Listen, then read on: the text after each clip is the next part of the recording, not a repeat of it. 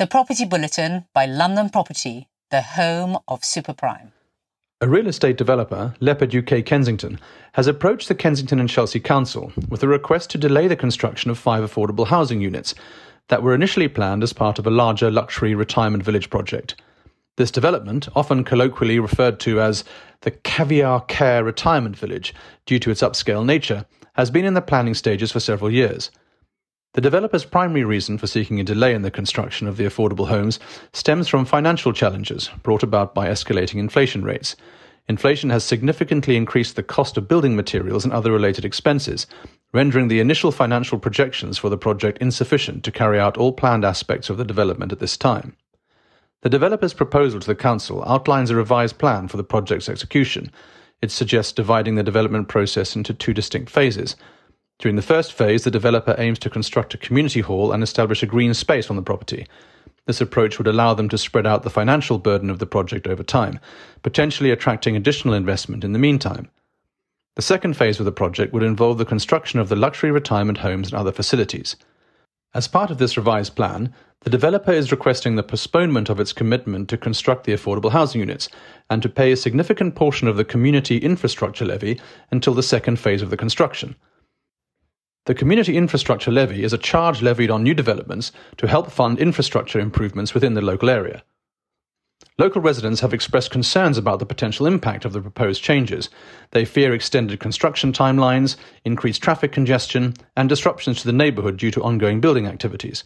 Some residents have raised objections to the altered plan, particularly regarding traffic management and potential safety risks associated with increased vehicle movement. The Kensington and Chelsea Council is set to review the developer's application during an upcoming planning committee meeting scheduled for August 15th. The Council's report on the matter suggests that proceeding with the construction of the community hall as a separate initial phase could align with land use regulations pertaining to social and community purposes. The Council's decision will determine whether the proposed changes are accepted and how the project will proceed. Tech giant Google has redirected its real estate strategy towards adaptive reuse of existing structures, veering away from constructing new headquarters. Rather than building modern campuses, Google is now channeling its real estate investments into repurposing notable and intriguing buildings. This strategy is in line with Google's sustainability objectives and its commitment to environmental, social, and corporate governance (ESG) values. One striking example of this approach is the transformation of an airplane hangar in Los Angeles, originally built by Howard Hughes for the Spruce Goose. Acquired by Google in the 2010s, the hangar has been converted into a 450,000 square foot office complex this project preserves historical industrial architecture while providing Google with an exceptional workspace. Another instance involves a research and development facility from the 1960s in Sunnyvale, California. Previously utilized by an early mainframe computer manufacturer, Google is reimagining this building into a 250,000 square foot office space. This move not only rejuvenates existing structures, but also lessens the environmental impact that new constructions would generate. This shift in strategy reflects both sustainability goals and the changing work landscape in the post pandemic period. As hybrid work models become more prevalent, the need for large centralized campuses might dwindle. Through repurposing existing buildings, Google can create versatile and adaptable work environments that cater to evolving employee requirements. Beyond its environmental benefits, Google's emphasis on adaptive reuse serves as a marketing tool by revitalizing prominent buildings and neighborhood projects, Google underscores its dedication to sustainability and ethical development. This not only enhances Google's brand reputation, but also inspires other companies to explore similar strategies for their own real estate undertakings. The advantages of adaptive reuse extend beyond ecological considerations. By repurposing existing structures, Google taps into the distinctive character and history of these edifices, adding authenticity and allure to their office spaces. This contributes to a more immersive and motivating work atmosphere for its employees. In essence, Google's pivot towards adaptive reuse within its real estate strategy is a shrewd and sustainable decision. By repurposing notable and captivating structures, Google crafts inspiring workplaces while lessening its environmental footprint. This aligns seamlessly with Google's sustainability objectives and functions as a vehicle for promoting the company's commitment to responsible development. As the hybrid work era evolves, adaptive reuse offers a versatile and responsive solution for accommodating the changing needs of the workforce. Build to Rent, BTR, has evolved beyond traditional housing. According to Andy Jones, Group Director of Corporate and Build to Rent at LRG, BTR suburban communities are on the rise and have potential to provide community oriented benefits. BTR, alongside private and affordable housing, falls under the C3 use class, However, innovators in property development question whether build to rent should follow the same rules as traditional housing. The BTR sector is booming, with a 15% year on year growth, according to the British Property Federation. The focus is shifting from London to regional growth, which outpaces the capital at 20% compared to 7%. Emerging BTR suburban communities offer family homes outside urban areas, maintaining the community aspect of BTR. These communities prioritize outdoor family spaces over indoor amenities.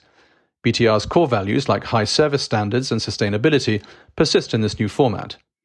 Developers are shifting from purely residential to integrated community oriented designs, accelerated by the pandemic's emphasis on community and the need for accessible facilities. BTR's potential reaches beyond housing. LRG clients are embracing community hubs that offer a variety of amenities under one roof. Built to rent suburban communities with a diverse housing, community focus, and services are crucial for equitable development and addressing housing challenges. The question arises how much affordable housing should BTR include? Currently, only 6% of BTR units are affordable, often due to logistical challenges. Policy for BTR is sparse, and its potential was not fully addressed in recent policy revisions. Despite BTR's growth, many local planning authorities lack established policies for it. As BTR evolves, policies will likely develop.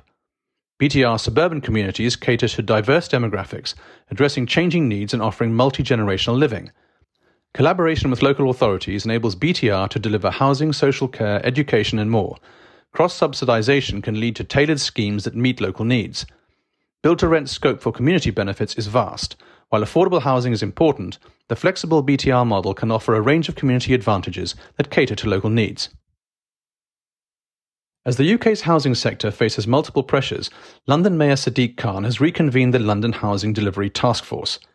Experts predict a substantial decline in house building due to rising interest rates and building cost inflation. City Hall's data reflects this trend, showing a 41% drop in major planning applications referred to the mayor compared to the previous year. Costs for construction materials have surged, with a 33% increase since the beginning of 2021 and 40% since 2020. The Home Builders Federation even predicts a drop in house building levels to the lowest since World War II. In response, Sadiq Khan, along with key figures in the sector, has reconvened the London Housing Delivery Task Force to explore how to continue affordable housing construction at the required pace and scale. The Mayor has also written to the Secretary of State for Housing, Michael Gove, requesting an additional £2.2 billion in funding to bolster affordable housing delivery and revive the housing market. City Hall has renegotiated its Affordable Homes Programme 2021 to 26 to prevent project viability issues, despite rising costs.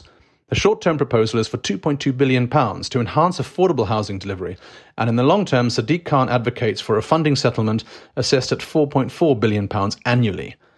Sadiq Khan claims there is an urgent need for government investment, stating that inaction threatens to halt housing development and undo the progress made in London. He calls for bold action to prevent a housing crisis from further escalating. Escaping the city has long been a trend for Londoners seeking more space, fresh air, and community spirit. This exodus has gained momentum as soaring mortgage rates have constrained buyers' budgets, pushing them to consider homes outside the capital. Hamptons estate agents reveal that during the first half of this year, 7.7% of all buyers outside London were from the capital, surpassing the 6.9% average between 2015 and 2019, this indicates a shift from moving due to want to moving due to need, primarily triggered by higher mortgage rates. First time buyers have been especially affected, constituting a record 30% of Londoners buying homes outside the city in the last six months, up from 27% last year and double the figure from a decade ago. The allure of affordability is evident, with a first time buyer potentially saving £8,656 annually on mortgage payments, with a 15% deposit outside the M25. Interestingly, 18% of those leaving London this year purchased their new homes without a mortgage, an increase from 14% in 2020. Affordability concerns are influencing both location and property type. The average price of a home bought by a Londoner outside the city during the first half of this year was £429,800, £60,000 lower than in 2022. Moreover, 37% of London leavers opted for one or two bedroom homes, up from 33% last year. The trend towards smaller, more affordable homes is supported by Zoopla's findings, which highlight a preference for lower value homes or a delay in moving altogether. Sales of larger four bedroom family homes have dropped significantly, while smaller homes and flats have seen a milder decline. Aneisha Beveridge, head of research at Hamptons, explains that higher mortgage rates have redirected London outmigration, making affordability a crucial factor. If the current pace continues, Hamptons projects that nearly 54,000 Londoners could relocate to purchase homes in 2023. The prospect of prolonged higher mortgage rates could sustain this trend. Beveridge also notes that households that purchased homes during London's market peak between 2014 to 2016 might be considering moves in the coming years, especially as property prices in parts of the city are lower today than when they bought. This situation could push more individuals to seek more affordable options outside the city, potentially further fueling the outmigration trend. Subscribe to our newsletter to receive our weekly bulletins and stay ahead of what's shaping the super prime property market.